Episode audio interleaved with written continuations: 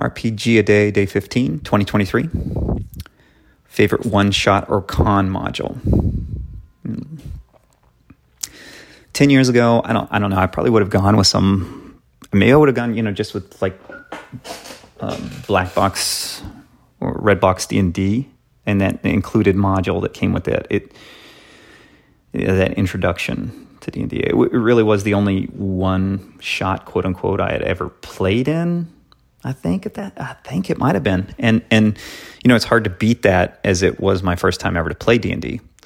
So today, I'm still not sure really. I don't run modules in that sense. If I do, I tend to go towards the very light one-page dungeon type things, so that I can fill it in on the fly.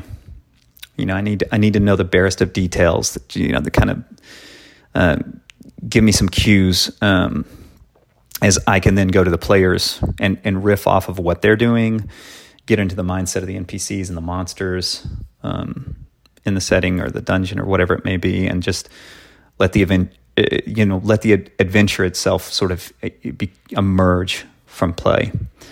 I really like the trilemma stuff from Michael Prescott for this sort of thing. So I think I'd probably just these days grab one of those or something similar, something from the one-page adventure contests that go on yearly.